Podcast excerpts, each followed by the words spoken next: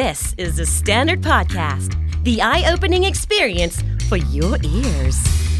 สวัสดีครับ ผมบิ๊กบุญ และคุณกำลังฟังคำนี้ดีพอดแคสต์สะสมสับกันวลนิดภาษาอังกฤษแข็งแรง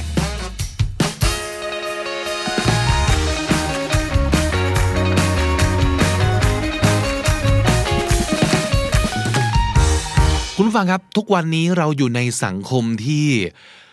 มีความย้อนแย้งประมาณหนึ่งเนาะ ทางหนึ่งพวกเราก็ถกเถียงทะเลาะเบาแว้งกัน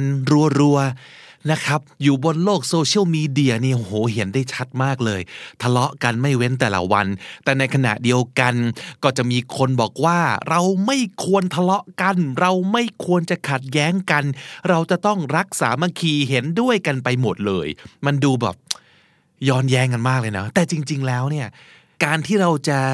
บอกว่าเราไม่ควรทะเลาะกันเลย เราไม่ควรเห็นต่างกันเลย เราไม่ควรขัดแย้งกันเลย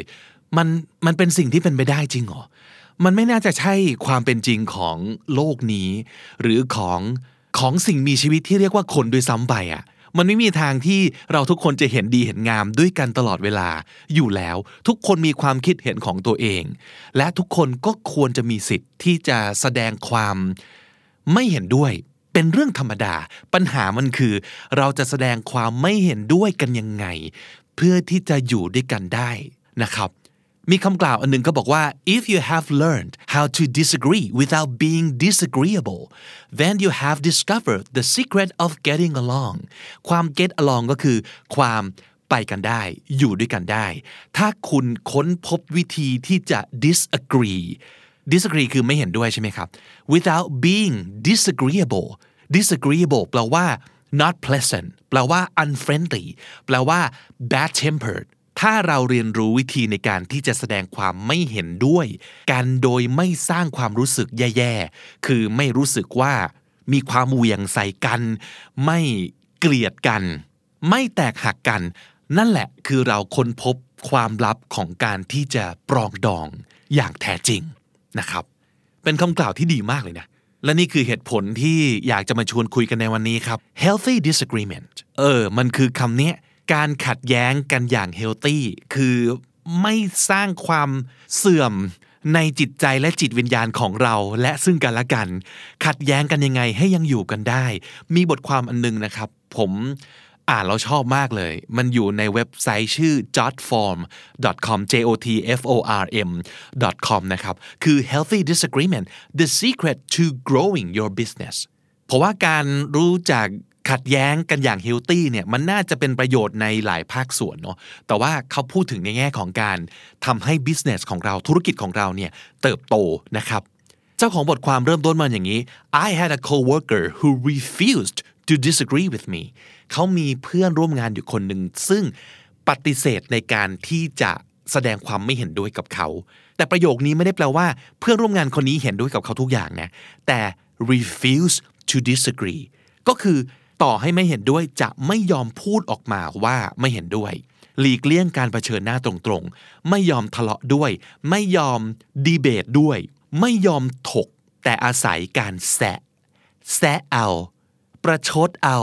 หรือไปพูดอ้อมๆกับคนอื่น ซึ่งนี่คือสิ่งที่เขารู้สึกว่า โคตรจะไม่เฮลตี้เลยนะครับ มีอะไรทำไมไม่พูดกันตรงๆ คือพูดตรงๆ แต่พูดดีๆ ด้วยว่าไม่เห็นด้วยทำไมไม่ทำอย่างนั้นนะครับ หลายๆ ครั้งเราเราไม่ชอบการเผชิญหน้า เพราะรู้สึกว่าการ disagree เนี่ยมันคือ it's combative คาว่า combative มันคือมันคือ combat มันคือมันเป็นการประจันหน้า เป็นการประจันบานใส่กัน และโดยเฉพาะอย่างยิ่งสมมตินะฮะมันเป็นสถานการณ์ที่เรื่องมันเปราะบางมาก หรือว่าเราเป็นเด็กใหม่ในที่ทำงานอ่าหรือว่ากำลัง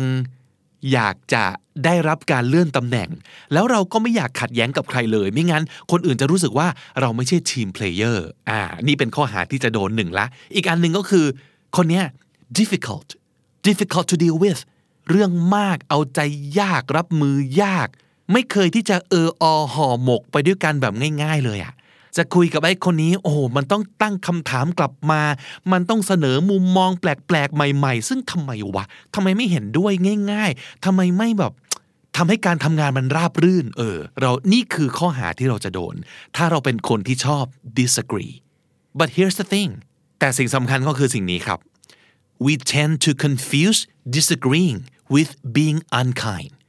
เรามักจะสับสนสองคำนี้คำว่า disagreeing คือการแสดงความไม่เห็นด้วยกับความ unkind คือใจร้าย ซึ่งจริงๆแล้ว อย่างที่ผมบอกเราสามารถ disagree แบบ kind ก็ได้นะ เพราะ unkind มันคือการไม่เห็นอกเห็นใจคนอื่น ใช้คำพูดที่ไม่ดูแลจิตใจ ไปพูดแรงๆ ไปพูดจาแย่ๆทำให้เขารู้สึกแย่เนี่ยคือ unkind ซึ่งไม่ได้แปลว่าการ disagree ต้องทำให้เกิดสิ่งเหล่านี้นะ พูดดีๆ ก็ได้ ใช่ไหมครับ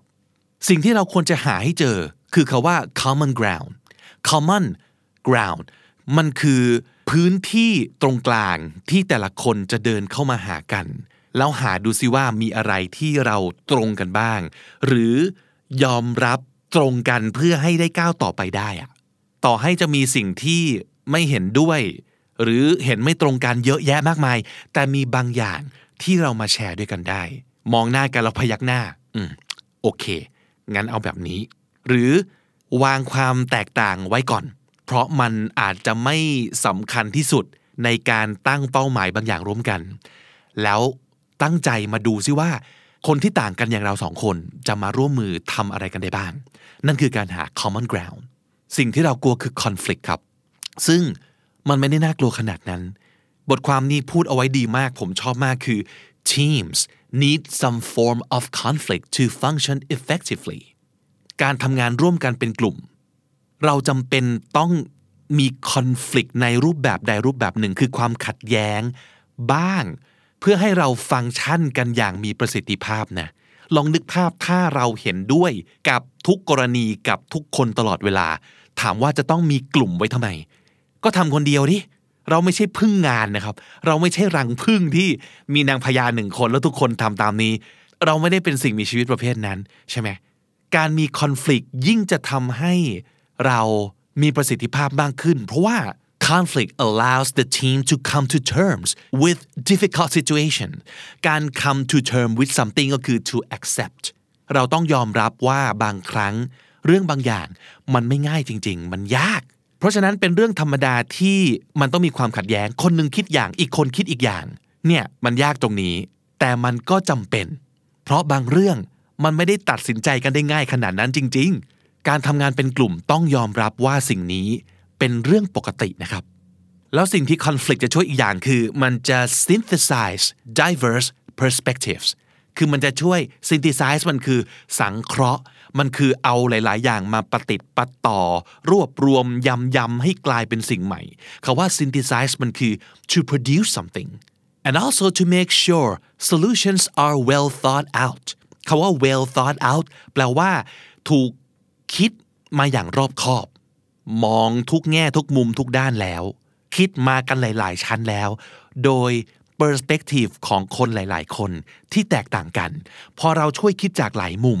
สิ่งที่เราช่วยกันคิดมันจะกลมขึ้น มันจะรอบคอบรอบด้านมากขึ้น นั่นคือ well thought out เพราะฉะนั้นการมี conflict มันดีนะครับ มันจะได้ทำให้หลาย ๆ ความเห็น มาช่วยกันสร้างสิ่งใหม่ ๆ ที่ถูกคิดออกมาอย่างรอบคอบแล้ว so conflict is uncomfortable but it is the source of true innovation อยากได้ innovation ต้องไม่กลัว conflict นะครับ because disagreeing gives you opportunities to grow การขัดแย้งกันจะเปิดโอกาสให้เราทุกคนเติบโตกันได้มากขึ้นนะครับ เพราะฉะนั้นมาดูครับ what to do what not to do how to have healthy disagreements ทำยังไง ข้อแรก say nothing ถามว่าจะพูดยังไงดีในสถานการณ์ของ conflict ของการ disagreeing บางทีไม่ต้องพูดอะไรเลยก็ได้ say nothing and just sit back and let them vent let them talk สำคัญที่สุดคือเวลาเกิดความขัดแย้ง ไม่ต้องเกิดความรู้สึกว่าเราต้องได้พูดเยอะที่สุด เพื่อชนะใจ เพื่อชนะการถกเถียงทางนี้นะครับ and a lot of time it is not what you say but how you say it หลาย ๆ ครั้งไม่ได้สำคัญตรงที่เราใช้คำว่าอะไร แต่เราพูดด้วยท่าทีด้วย attitude ยังไง นั่นต่างหากที่สำคัญ เพราะฉะนั้นอย่าใช้อารมณ์ครับ อย่าใช้อารมณ์ ไม่งั้นมันจะไปกันใหญ่อะ แล้วมันก็จะไปผิดทางแล้วมันจะไม่จบนะครับ อันที่สอง really listen then ask questions ความสำคัญของการฟังย้ำเท่าไหร่ก็ไม่พอ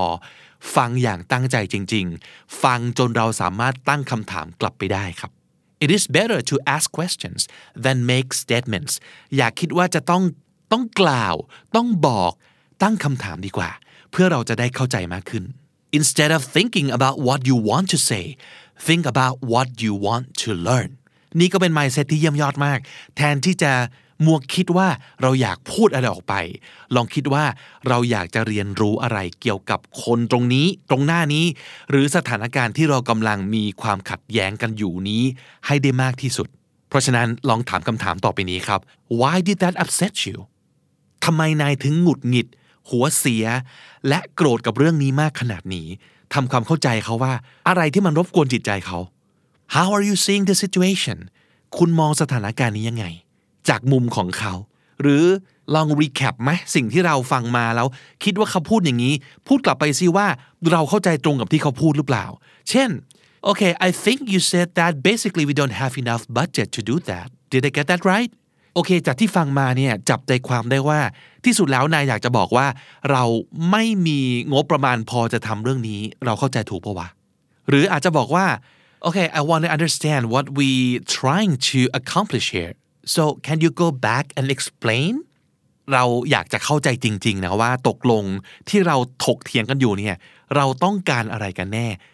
นายช่วยย้อนกลับไปอธิบายเรื่องนี้อีกหน่อยนึงได้ไหมนะครับ นั่นก็เป็นอีกหนึ่งวิธีที่ดี และเป็นคำที่เราน่าจะพูดเพื่อทำความเข้าใจเรื่องนี้ให้ดีขึ้นจริง ๆ นะครับ อีกอันนึงเขาบอกว่า attack the issue not the person ก็คือเวลาเราถกเถียงกันอยู่เนี่ยต้องนึกไว้ตลอดว่า เราไม่มีปัญหาอะไรกับคนคนนี้เป็นการส่วนตัวนะ แต่เรามีปัญหากับเรื่องที่เขาพูด ไม่เหมือนกันนะครับ คือฉันไม่ได้เกลียดแก แต่ฉันไม่โอเคกับสิ่งที่แกเสนอ เออ แยกให้ออก ไม่ใช่ว่าพอเถียงๆสักพักหนึ่งเริ่มไปด่าตัวเขาแทนที่จะแสดงความไม่เห็นด้วยกับประเด็น กลายเป็นด่าคนซะแล้ว อย่างนี้ไม่โอเค แล้วอย่างที่บอกมันจะไม่จบนะครับ ทริคง่ายๆที่เขาแนะนำก็คือว่า พยายามใช้คำว่า I แทนคำว่า you เช่น อย่าพูดว่า you're wrong คือนายผิด ไม่ใช่ แต่ให้พูดว่า I disagree with what you said ไม่เหมือนกันนะครับ เราไม่ได้คิดว่าเขาผิด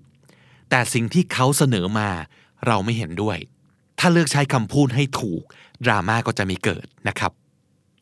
อีกอันหนึ่งที่เขาบอกว่าควรจะคำนึงถึงไว้ตลอดเวลาก็คือ พยายาม present facts not opinions ถ้าเราต้องการแก้ปัญหานะครับ ลองพูดถึงสิ่งที่เป็นข้อเท็จจริง แทนที่จะเป็นความเห็นของเราเท่านั้นล้วนๆนำเสนอข้อมูลในเชิง Data เลยไหม ที่เขาไม่สามารถจะเถียงกับเราได้ เพราะมันคือสิ่งที่เกิดขึ้นจริง ๆ และเสนอแบบเสนอข้อมูลเนี่ยอย่าไปดราม่าอย่าเอาอารมณ์ทุ่มลงไปด้วย กับคำพูดของเรานะครับ ย้อนกลับมาที่ look for solutions not blame สิ่งที่เราต้องการคือ เราจะแก้ปัญหานี้ยังไง เราจะก้าวข้ามผ่านมันไปได้ยังไง เรากำลังหาทางออกร่วมกันนะครับ เรากำลังแก้ปัญหา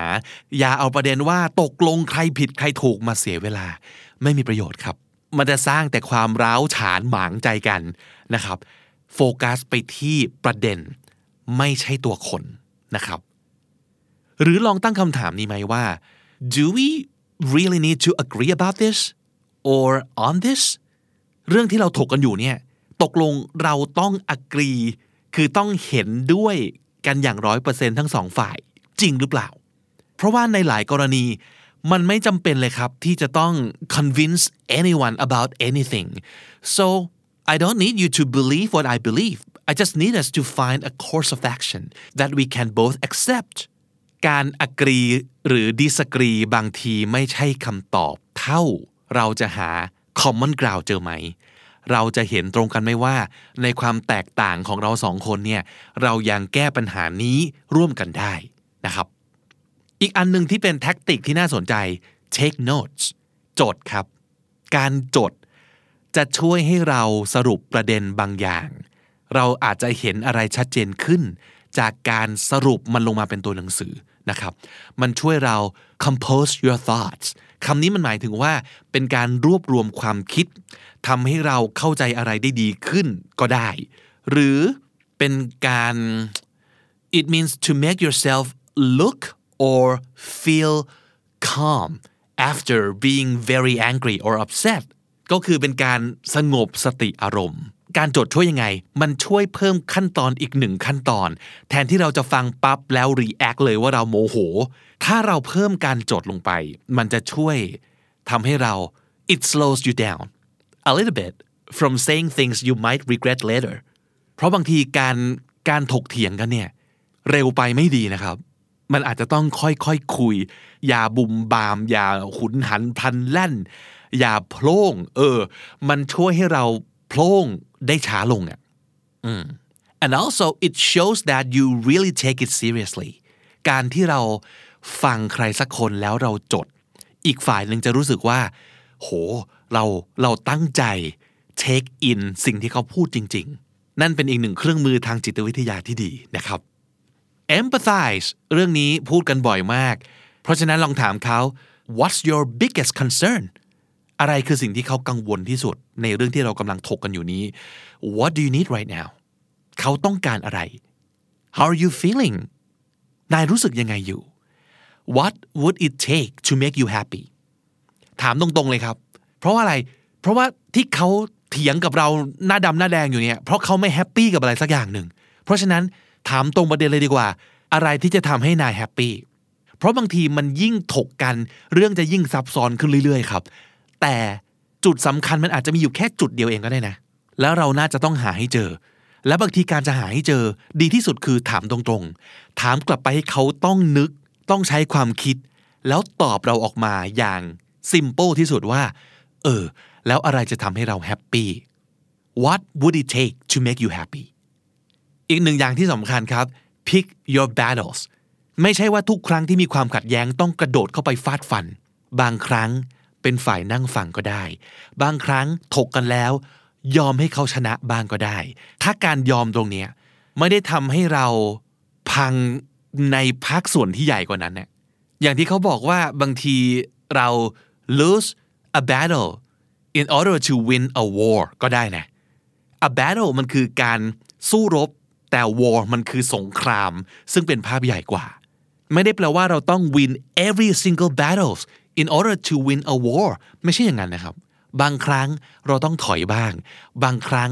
เราต้องยอมสละอะไรบางอย่าง เพื่อชนะในเกมที่ใหญ่ที่สุด เพราะฉะนั้นคิดดีๆ is it worth it คุ้มไหมที่จะกระโดดลงไปทุ่มเถียงหน้าดำหน้าแดงกับทุกความขัดแย้งนะครับ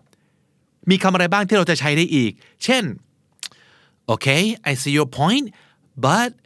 I see your point ก็คือโอเค ประเด็นที่นายพูดมาเนี่ยเราเข้าใจ แต่ว่าอะนำเสนอสิ่งที่เราคิดต่างนะครับ หรือไม่ใช้คาว่า but แต่ใช้คำว่า what if ไม่ได้ปฏิเสธในสิ่งที่นายเสนอมานะ แต่ลองมาจินตนาการกันดูไหมว่า มีความเป็นไปได้อื่นอีกหรือเปล่านะครับ หรืออย่างที่บอกทบทวนก่อน recap สิ่งที่เขาพูดมาก่อน if I understand you correctly you want this and this and this right I'm wondering if there's a different way to approach this perhaps we can จุดๆว่าไป เอาละบอกเขาว่าสิ่งที่เขาพูดมา เราได้ยินและเราเข้าใจ แต่เราก็สงสัยว่ามันจะมีทางอื่นอีกไหม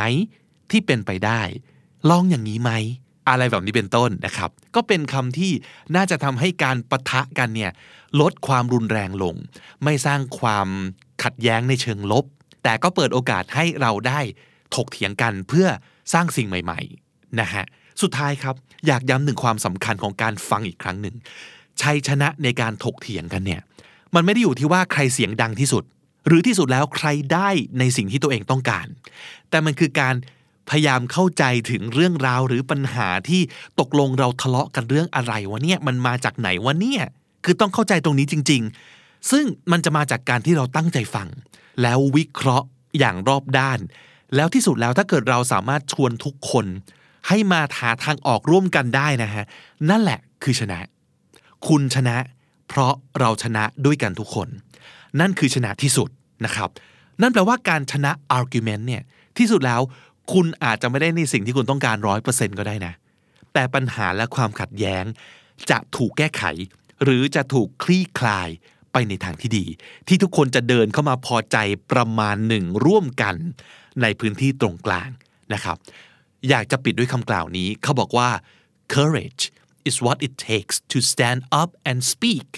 but courage is also what it takes to sit down and listen ความกล้า ในทางหนึ่งมันคือการกล้าที่จะยืนหยัดและลุกขึ้นยืนขึ้นพูดในสิ่งที่เราอยากจะพูด แต่ในขณะเดียวกัน ความกล้าก็หมายถึงการยอมนั่งลง และเป็นฝ่ายฟังสำคัญทั้งสองทาง และเราต้องการทั้งสองอย่างนะครับ ทั้ง speak up และ shut up and listen สับสำนวนน่าสนใจในวันนี้ครับ disagreeable คำนี้แปลว่า ไม่ถูกใจน่าเบื่อน่ารำคาญนะครับ disagreeable common ground คือพื้นที่ตรงกลางที่เราจะเข้ามา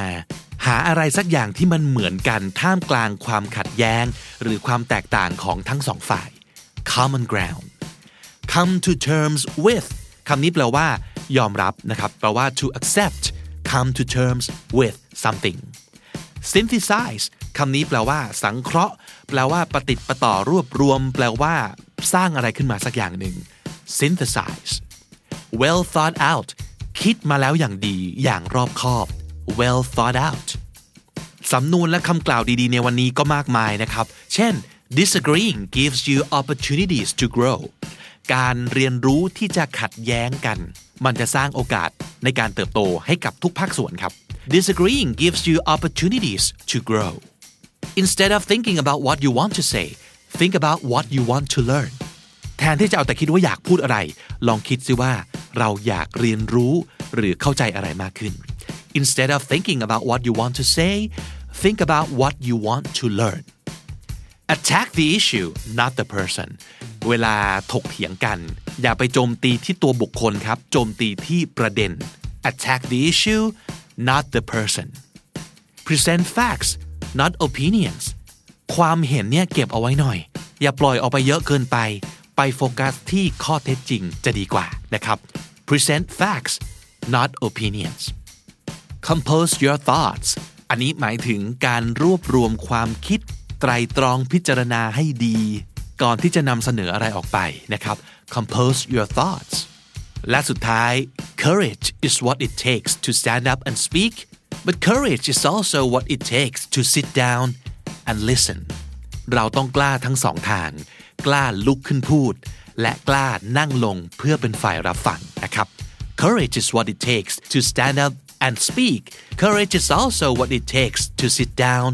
and listen และถ้าติดตามฟังคำนี้ดีพอดแคสต์มาตั้งแต่ episode แรก มาถึงวันนี้คุณจะได้สะสมศัพท์ไปแล้วทั้งหมด รวม